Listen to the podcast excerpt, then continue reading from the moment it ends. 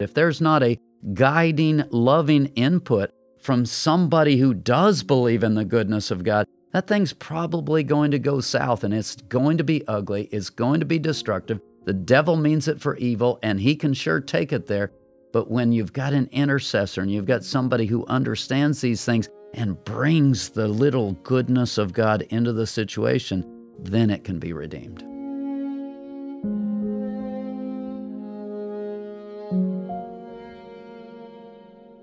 Thank you for joining us for Effective Heart Change. The podcast will discuss how to apply faith principles to real life situations.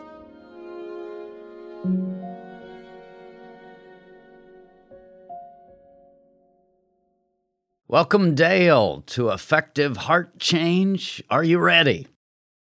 I think so. Um, it's it's uh, early, but uh, I think I'm ready.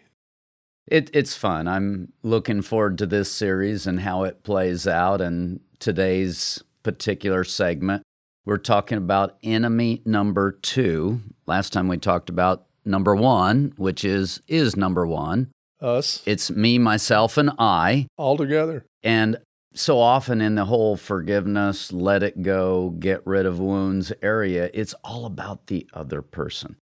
When we do that, we literally hand off any power that we have and we get our focus on that person.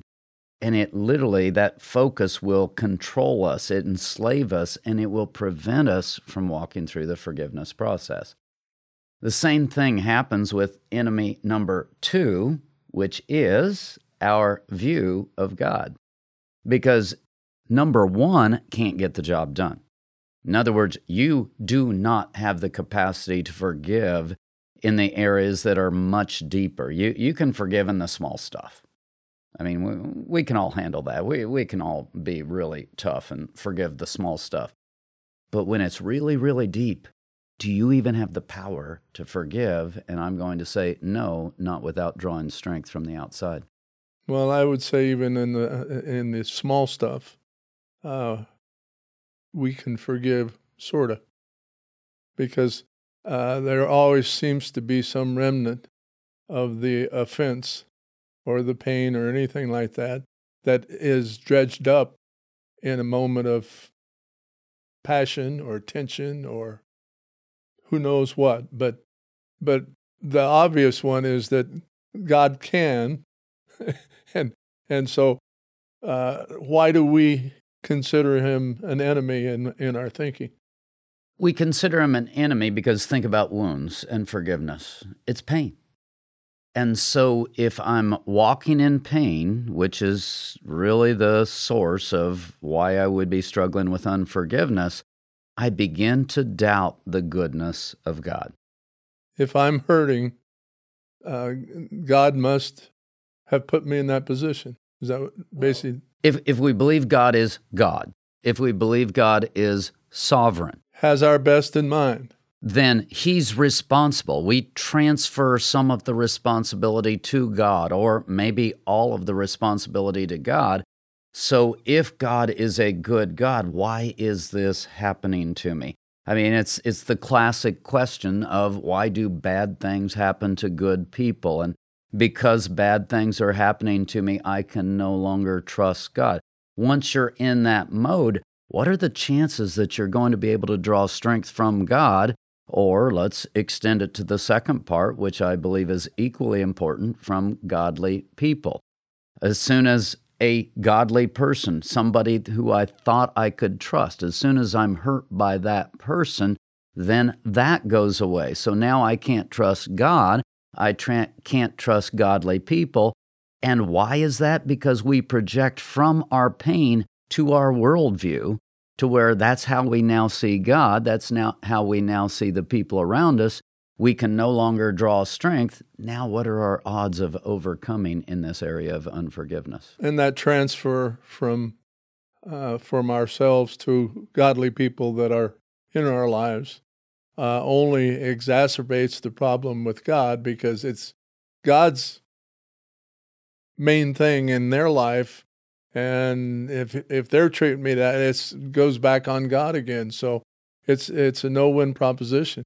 Actually, you bring up a point that I really wanted to cover, which is our view of God tends to be in the image of our earthly father, for starters. Mm. So if you have an earthly father who abandoned you, almost 100% uh, of the time, I deal with this over and over and over again. If your earthly father abandoned you, you will tend to have a view of God of He's not there. He's not there for me. So that early wound of abandonment sets in a spiritual foundation that I'm not even thinking about. It's just there. It's already a part of who I am. It's ingrained. A, it's ingrained. What's laid down spiritually. We talked about this in the step by step series, the spiritual foundations. If I'm if I have laid down in me this anxiety, and we actually referred to that in the last program too.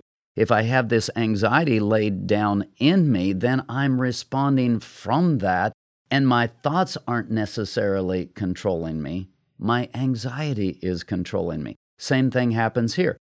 I've got a father who left me, so then I have this abandonment situation. So I don't believe that there's a God out there who loves me at that point. That's just kind of instinctive, and it happens without any effort. So you have a father figure that let you down somehow, uh, disappointed you, couldn't trust him. And, and so then someone comes along and says, Well, you need to t- you need to trust God the Father.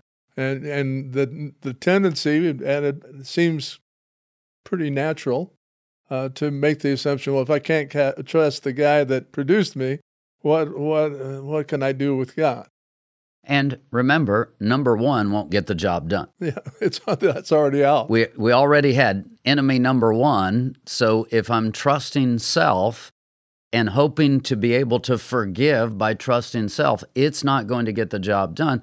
So now I've got to be able to trust not just in God, I've got to go the next step. I've got to be able to trust in the goodness of God. That ends up being incredibly powerful. Why would I pursue someone? Why would I pursue something that I don't deeply believe is good, is able to help, is able to bring me strength, able to bring me life. And the image of the people around us is going to largely translate to our view of God. I, those two can't be separated. So if I'm struggling with unforgiveness, if I'm struggling with wounds, guess what? I've got an enemy out there because it naturally says if I'm struggling with wounds, I've got this view of people. I've got this view of God. I've got this view of life. I'm in a world of hurt. But the, I guess the good news in the, in this is we started with uh, enemy number one, and so you, you there's some sort of recognition going on that you can't handle it, and and where you go from there is a big deal. It would seem to me because now we're saying uh, you don't believe you can trust God or uh, authority figures or even friends that somehow hurt you. Uh, so that's quite a dilemma. And I say this a lot of times that we see the world from inside of our spiritual flows. So, what happens many times in woundedness, the good news is we hit a point of coming to the end of ourself, coming to brokenness, come into humility. And in that brokenness, when our spiritual man starts to change, when our spiritual man hits a new location, then we're in a place of flux. It's at that point that we have the capacity, we have the potential to change our view of God. So it's kind of neat. It's like the, the wounding is the very thing that keeps us in our bondage, but the wounding at the same time also can set us up in a way to where it's like, what I'm doing isn't working, I'm confused. And somehow that confusion can bleed over to humility, or it might flop back to self pity. I cut myself, I have a wound, right? So, one of two things is going to happen. Uh, either it's going to heal and, and get the necessary air and medication, maybe, uh, maybe a doctor's attention, whatever, or it's going to get infected. it's basically what you're talking about right there. We, because we've been wounded, there's an opening in our armor, so to speak. Uh, the skin is our armor that holds stuff together. So there's a there's a wound there, and how that wound heals, or if it heals, uh, is really a matter of what you do to. It's a matter of what you do to agree with the treatment, and and that what you're saying with that is that that there's an opening that's made, even seeing it rather than something that just hurts and I can't deal with it. Uh, it can be looked at as an opportunity to do something different. In every situation, every situation, the devil means it for evil. John 10:10. 10, 10, Satan comes to what? Steal, to kill, to destroy. In every situation, you have an enemy of your soul, and he is trying to exploit that situation for evil. And the primary evil is to get you to harden your heart. The primary evil to, is to get you to turn away from God because he knows that your view of God is incredibly powerful. Remember, we talked about last time focus and view and forward view. So if, if I'm seeing this wound and it becomes large and I'm staring at it, I'm going to be transformed into the image of the bitterness and the frustration and futility. So, in every situation, the devil is wanting to turn it towards evil. In every situation, God is at work for good. And when I begin to understand that in every situation, God has a purpose to take this thing and transform it to where I'm building character and maybe I'm connecting with Him and drawing strength. I'm connecting with other people where there's where there's the ability to draw strength and I'm building relationship in solid ways that I probably wouldn't have done because of enemy number one. I'm pretty good at depending on me. I'm pretty good at not needing anyone else. So when a wound comes along and I'm really broken and I'm struggling, many times that's what pushes us into that place of connecting with God or connecting with people, which was the original will of God anyway. And that hasn't changed. And that hasn't changed. That, and, that, and I think we miss that because uh, I mentioned earlier before we started that I in church churches that I've been in and gone to, I've seen that most people have this idea about God as being an angry God. God the Father is an angry God. He's just he's up there waiting to smack you upside of the head for what you're doing wrong. And the reality isn't anything like that. Uh, he's he's he wants to welcome you home. And the language I really want people to hear God is not designing some of these situations. When Cain killed Abel, God did not design that situation. In fact, he intervened actively to try to prevent that situation. So, God is not designing everything that happened to you, but in everything that happens to you, the demonic realm, the spiritual realm, is right there at work to try to turn it to evil and to try to twist it and, and make it perverse. And God is right there offering of Himself, offering of His strength, His love, His life, His grace to turn it back to the good in a way that redeems, transforms, restores. We have that choice every moment, every crisis situation. And way too often we decide that I can't trust God. I can't trust in His goodness. I've got to handle this by myself. And we go back to number one. And then it gets really ugly. And there's your point of how we see God, not how God is. Mm. Amen. For those listeners who are on an audio only podcast, I want to remind you that you can check out the link to get the questions on our YouTube channel so that you can actually follow along with what we're doing in the break. We'll be back in just a moment.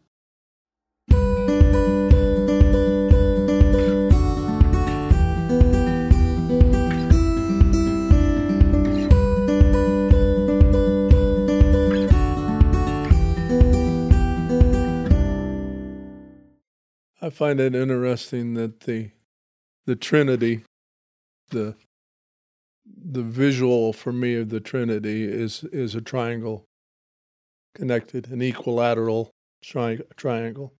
God, Father, and Son. And and I've come to believe that the and I've said this before, but uh, that relationships uh, to be successful need to be a triangle as well. God at the top, and the two individuals. And and and instead of it being a linear thing where you're you're trying to deal with each other this way, side to side, you're both headed towards God and in the process headed towards each other because that is really the unity that that will provide positive relationship. God has created us different. So you have a different set of core values, you have a different purpose, you have a different mission, a different calling. I have a different mission, calling. Because of that difference, you and I are not going to see life the same way. It's just, it's virtually impossible. And when your mission, your calling clashes with mine, and it's going to somewhere along the line, there's going to be conflict. What is God's purpose in that clash? Think about that for just a moment. Well, I, I think in creation, He creates us uh, as individuals, uh, unique in, in some special way. And, and the process is, is to find out what He created us for, but in finding out what He created us for, we'll begin to be able to say to somebody else, I don't see it that way.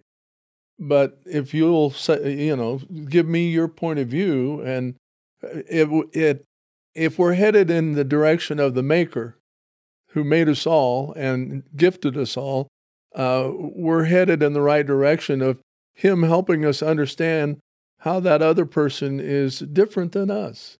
And, and in the process of that discovery, it's like the wound that you brought up earlier. It's, it's hard to do. Uh, it's not our natural thing. We want to uh, we want to protect ourselves, and and then we move on to, blaming it on God or the other person or whatever.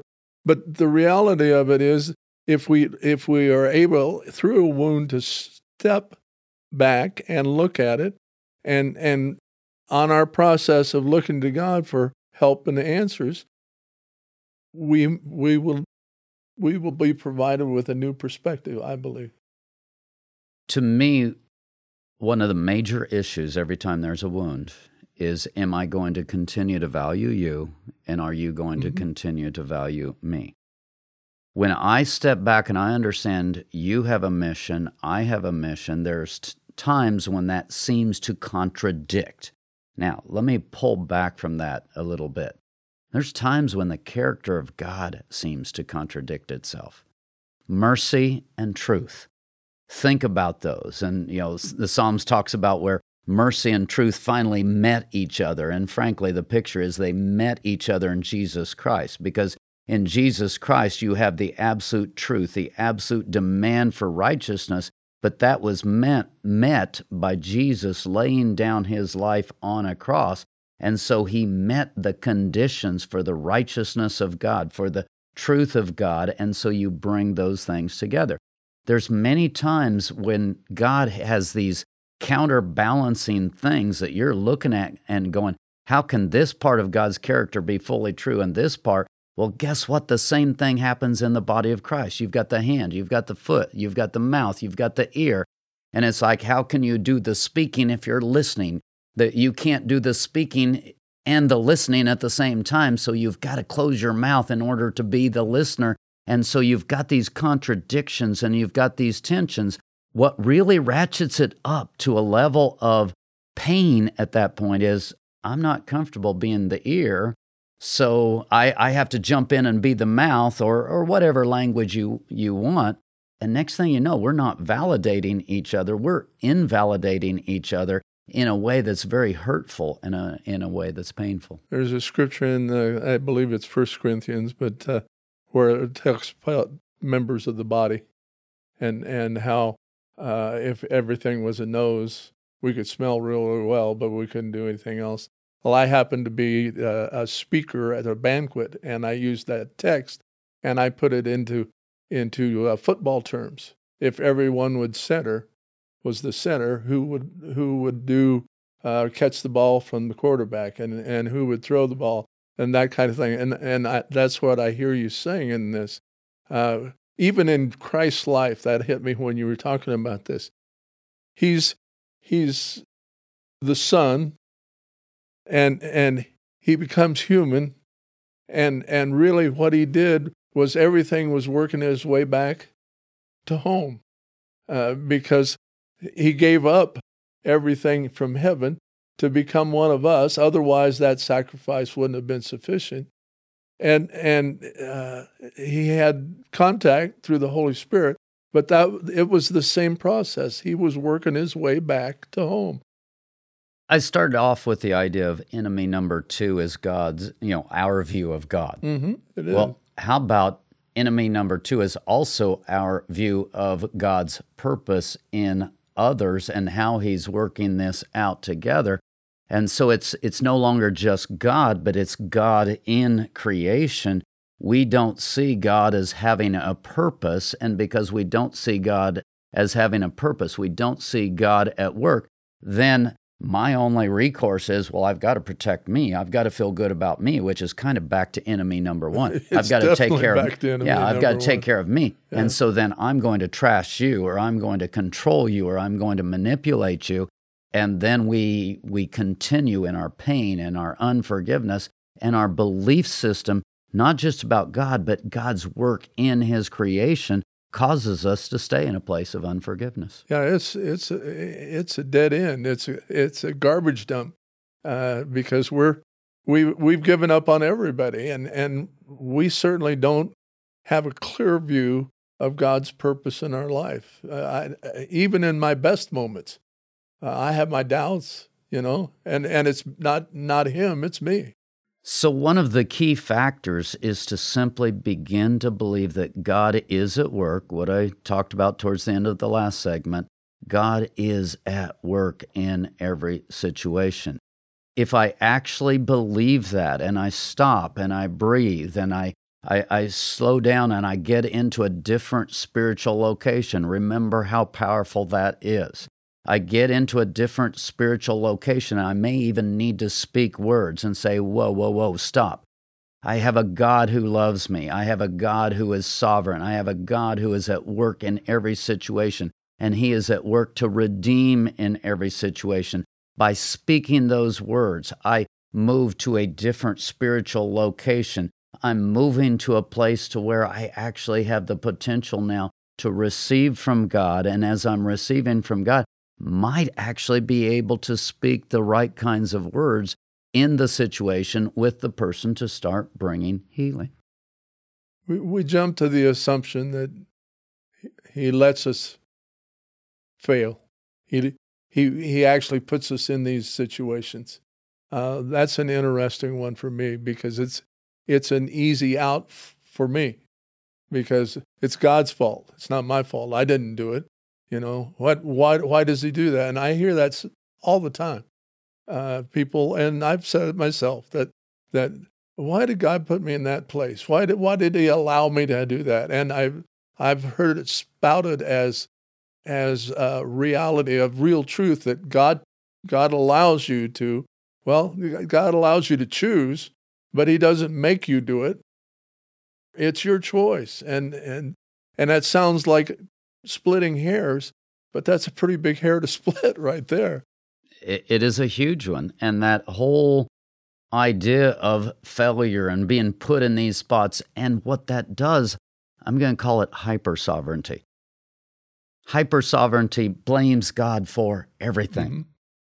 I believe that a healthy view of God, a biblical view of God, understands this concept that I talked about in every situation. This language is so important.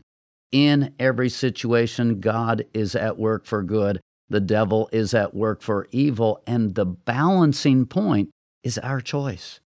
He gives us, Psalm 8, He puts us in an unbelievably powerful place of shaping our own future not that we have the ability to shape our own future, But if we have a favorable view of God, if we have a benevolent view of God, if we understand the place of God, then we can turn to Him to draw strength. And when we draw strength, when we enter into partnership, life radically transforms into a new place, a new adventure. But if I'm trying to do it by myself, I don't believe God is good, He's blocked out, then I'm back to the belief system that you just talked about, which is why did God do this to me? Well, you brought up Cain and Abel. Uh, that's a great example because uh, God did all that He could without intervening in the, in the sense of stopping it completely. It was it was the choice that was made, and the perpetrator made the choice. But the reality is what happened after it. Uh, Cain was sure that somebody's going to come kill him, and and and so God separated him, and and put him in a in a safe place, and and I don't remember the exact wording of the preventive, but he he made a, a, a statement that if you killed him, there was a there was a penalty that was many times over worse than would be for what he did to and and he prospered in, in in his new place so there was forgiveness but it wasn't god's will that he he killed his brother the point you make is good not everything that happens is the will of God. We have to understand that. We start there. Because if we don't start there, we can't get to a place of understanding that God is good, that God is intervening for good. And if we don't start there, we have a, a, a really messed up picture of who God is. Let me flip it. If we don't also believe God is sovereign, how can I believe what we just talked about and still believe God is sovereign? God is able to factor in free will. He is able to calculate and recalculate, if you will, and have plan and plan B and plan C and plan D.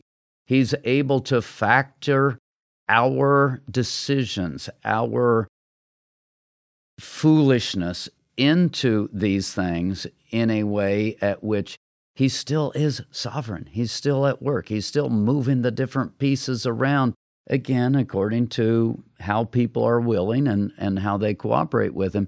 He's able to do that, and he's still overall, in all, through all.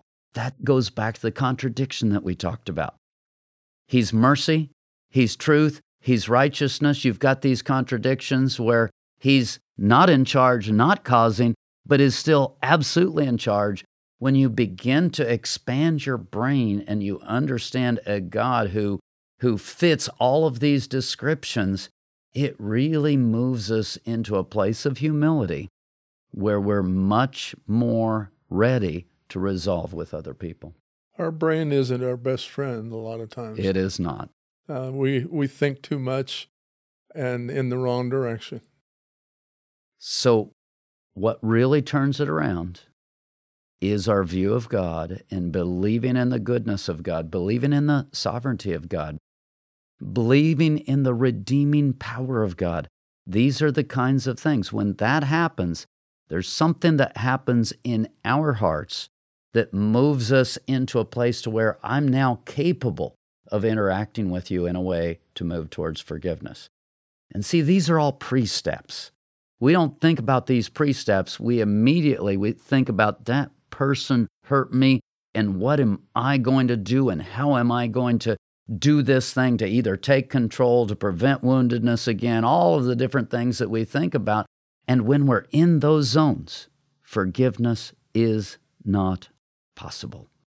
How we view God is incredibly important in whether or not we're able to walk through forgiveness Let's take a moment and review where we've been, and then we'll continue.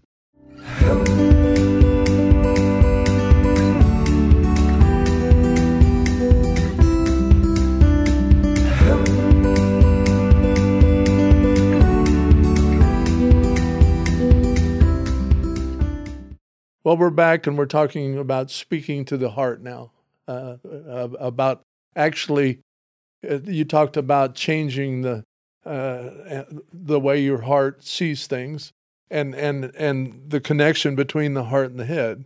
Uh, it's interesting to me that that that both the mind and the heart are downgraded in, in some passages in the Bible as not being trustworthy, and and but somehow in combination, uh, they have the power to to really focus in.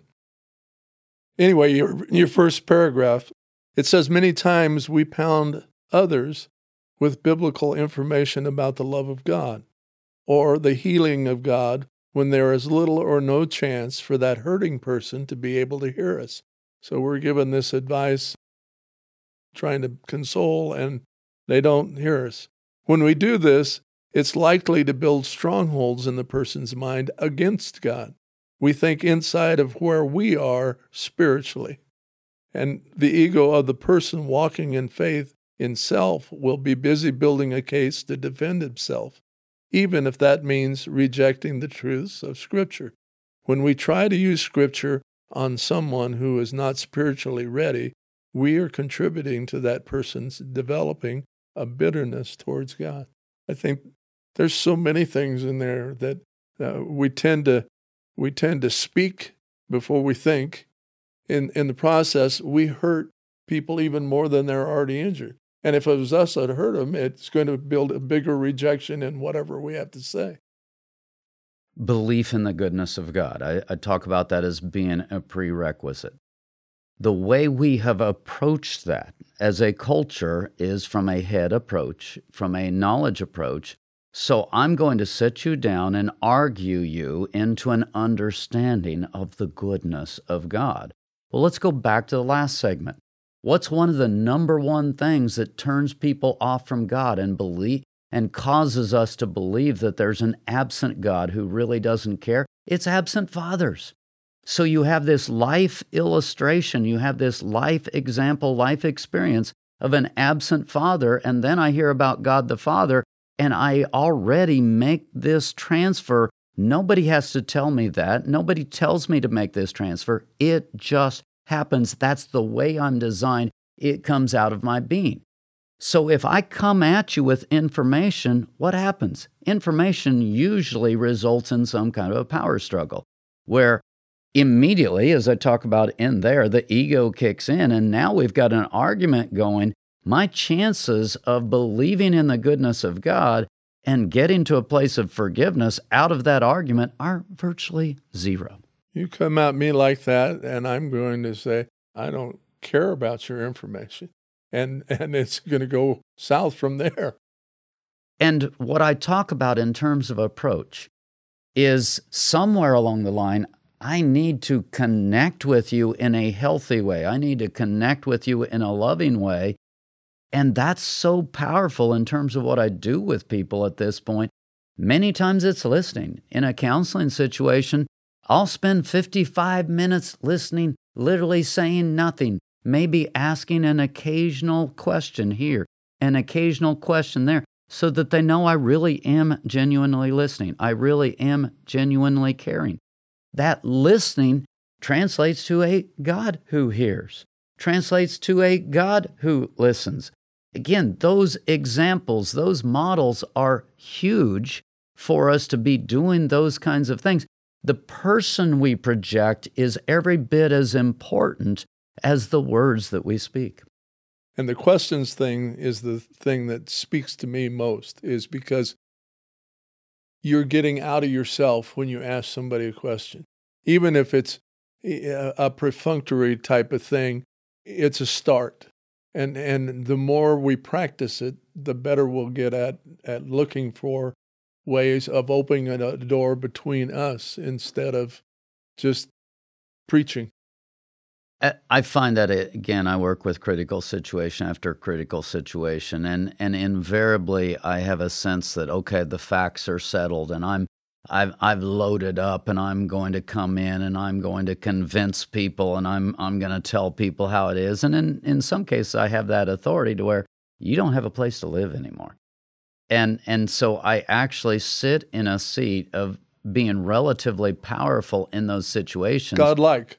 Godlike, and that never works.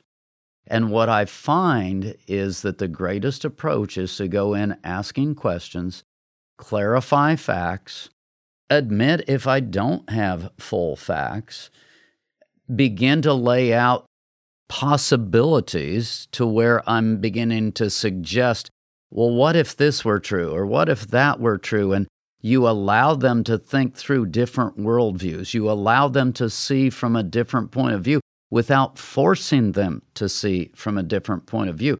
That whole exploration process is amazing when we have a father who loves us enough to come alongside mm. us. And that's what I'm trying to model when I'm in that role.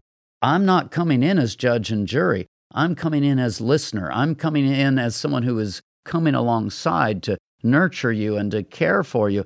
It's unbelievably powerful when we're able to, to have that kind of approach. What you described is an advanced degree in opening up conversation because uh, most those were steps. You didn't do that all at once. You didn't come to that being able to do that. So give me a starting one. What what what how do I speak to somebody to invite them? Well, I start with I don't know. Okay. Even when I believe the facts are settled, I start with I don't know. So I approach with this idea of fact gathering. I approach with this idea of trying to understand the other person, where they're coming from, what's going on inside of their mind, and what they believe and I also understand that even if what they believe is wrong, they probably, their ego wouldn't allow them to be a total sicko jerk. So they probably had reasons. They probably had something of some semblance of positive motive in there somewhere, no matter how sick it was. They had justification. They had justification. Great word. They, we we can we can justify what we feel uh, because it's it's coming from us. And and that's that, that's great. And that's so important because what's the enemy number 2? Enemy number 2 is I don't believe in the goodness of God. I believe in a severe, yeah. chastising, dominating father. If that's my belief system, what are the odds that I'm actually going to come to that father to draw strength? And over and over again, I tell people look, if you're going to swear and be angry and scream at someone, I'm probably the safest person for you to do that with because I've, I've been through enough of these wars already. I'm not going to answer back. I'm not going to treat you in the manner that you quote unquote deserve. I'm not going to treat you according to how you treat me. I'm going to do my best to treat you and respond to you according to the character of God and how I believe God would have me respond to you. Now, that doesn't mean there are some people who are power people, etc. We've talked about this in other segments where you have to respond back strong. Mm-hmm. Doesn't mean I'm always weak and uh, you know just kind of roll over and play dead. There's times when no, I'll I'll get back and I'll challenge you. But I want to model the image of the Father because if I can model the image of the Father, I so completely believe in the image of the Father that if I if I model that to you, you're going to move towards a belief in the goodness much farther than if I bring all of these intellectual arguments and quote all of these scriptures about the goodness of God and who He is. None of that matters if I can't model the image of the Father to you. So you've asked, or, or you've made the statement, I don't know, and, and invited uh, the person to respond. Uh, the next thing that happens has to be you listen because you can make you can make a great entry and give an opportunity uh, and whether they take it or not you don't have control over that. But what you do have control of is what you do in response and it, and the response is as important as the question is I'm reminded of Elijah when he was running from God. and, you know, he's been on this 40 day journey, and, and God even had to give him supernatural provision so that he would have the strength for this journey. He wasn't bright enough to feed himself. yeah, he, he was in a self pity hole, and yeah. he was just going to lay down and die because he was the only one left. And he, he gets to the cave, and And God says, Why are you here? I mean, don't you love it? I mean, I mean, this is God who, who understands all things, who sees all things. And he looks at Elijah and says, Why are you here? And it's interesting. The question isn't for God's sake, obviously. But the question is just like this process that we're talking about. When you come to people and you you're pretty sure what you know. And I've worked with a lot of people, a lot of situations, and so I have a lot of insight to those situations. But what I have to do every time is to know that you're absolutely unique and your character is unlike anyone else. Your calling is unlike anyone else. So I have to remember I don't know. And when I approach people that way, there's a level of validation. Uh, you're unique, you're special, you're different. I need to take the time to hear you, to listen to you, to get to know you, to understand what you're feeling and experiencing. And until I hit that, how in the world can we forgive people if we just come at them from the point of view of you hurt me? And I know what all. yeah. And so I have the right to judge you. And this is the way this situation's going down. Whereas if I come and I just lay down my hurt long enough to walk through these kinds of steps with you, it is unbelievably transformative. So, have you ever been surprised? Oh, I'm always surprised. Okay, that speak to that because I think that's huge. That that, that uh, for me that's part of the listening process. If one someone says something that I it blows me away. I'm thinking, well, I I need to respond to that. I mean, I, I, tell me more, or how how did that come down, or however you want to put it. But but that's that's a that's a wide open door. You talked about Cain, and Cain. You, I'm not sure if you use these words, but projecting onto because he had just killed Abel, he projected that now the whole world was going to be angry at him, and and kill him. He projected where his heart was. Well, he, he was where God would kill him. I think. Yeah, that, that would have been well, the first that, thought. That too. So he's yeah. projecting that onto the hearts of the other right. people. Well, in the situations that I work with, which are chaotic and high level over and over again, projection is everywhere. So you've got someone with a bitter heart. They project that onto someone else. Well, then they see through that lens and they give you a fact pattern that sounds incredibly convincing, well, guess what? That fact pattern is almost always wrong. So, the first thing that I've learned, and it took me a long time to learn this slow down, slow down. Do not assume. Do, do not assume motives, do not assume fact patterns. And you come in and you ask questions. And I sometimes I feel like I'm almost an attorney where I'm going in and I'm asking all kinds of precise questions from all kinds of different directions. Again, not to entrap, but to understand because the fact patterns that have been laid up by other people who have an offense towards this particular person, they're almost never accurate. And so when I sit down with people, invariably I'm learning new things and the picture is coming into a clearer distillation of what's actually going on in a way that, okay, now I can actually be a godly influencer in this situation. So, what I'm hearing you say in this is, is both parties uh, have the propensity to run ahead. Oh, absolutely. And, and, and rush to judgment, uh, both of each other and of themselves. And, and uh, that is a deep hole that's hard to crawl out of. It's a deep hole, but I'm going to take it back to try to simplify it really comes back to belief in the goodness of God.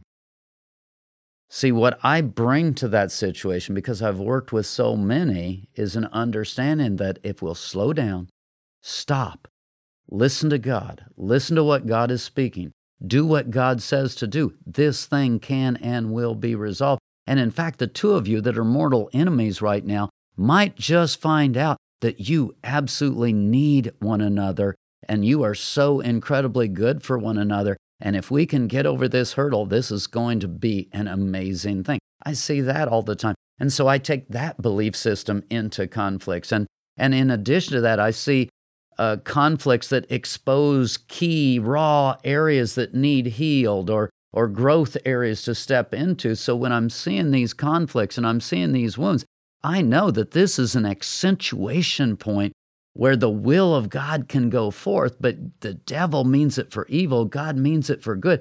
If there's not an energy input, if there's not a guiding, loving input from somebody who does believe in the goodness of God, that thing's probably going to go south and it's going to be ugly. It's going to be destructive. The devil means it for evil and he can sure take it there. But when you've got an intercessor and you've got somebody who understands these things and brings the little goodness of God into the situation, then it can be redeemed. You've spent much time, a lot of time in the process. And and that that taking time is part of spending time. You you're deciding if I'm going to rush in and and and blow my top or if I'm going to hold it a little bit and and invest my time and eh, hopefully it's a reciprocal thing. But even if it isn't, you're getting experience trusting God and so it's easier for you the next time to go and do that. You have a, a more of a measured approach, and and the surprises that people give you just add to the the knowledge and and the ability to to communicate like that. I've gotten a lot deeper into the solution than I intended to, so I'm going to go one step farther real quick. what I try to do in these situations is simplify it's crazy to me how these deep, deep conflicts can almost always be remedied by one simple step on the part of one or both of the parties.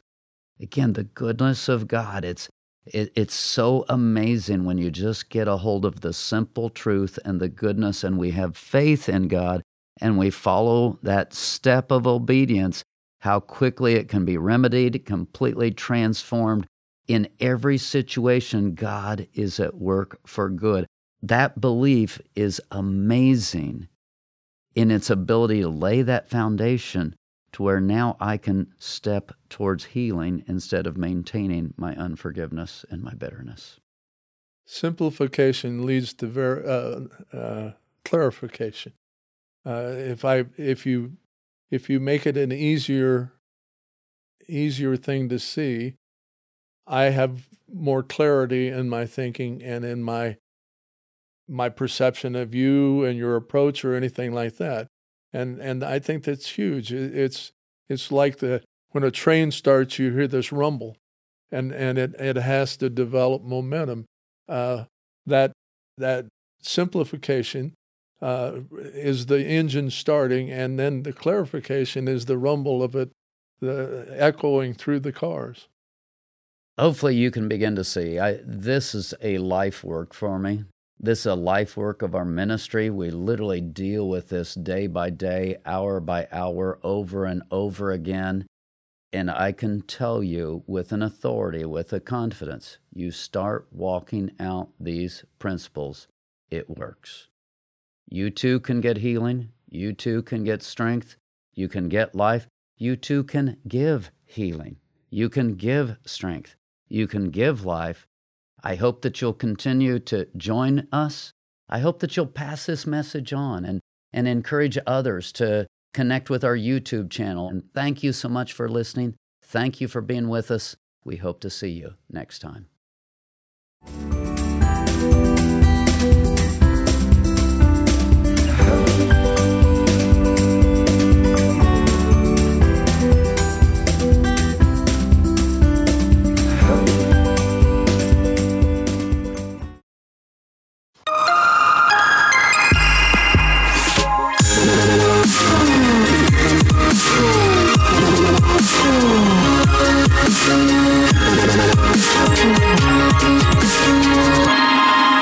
Video production, editing, and audio by Matthew. Set design and setup by Ashley. Content recorded live at Studio 104.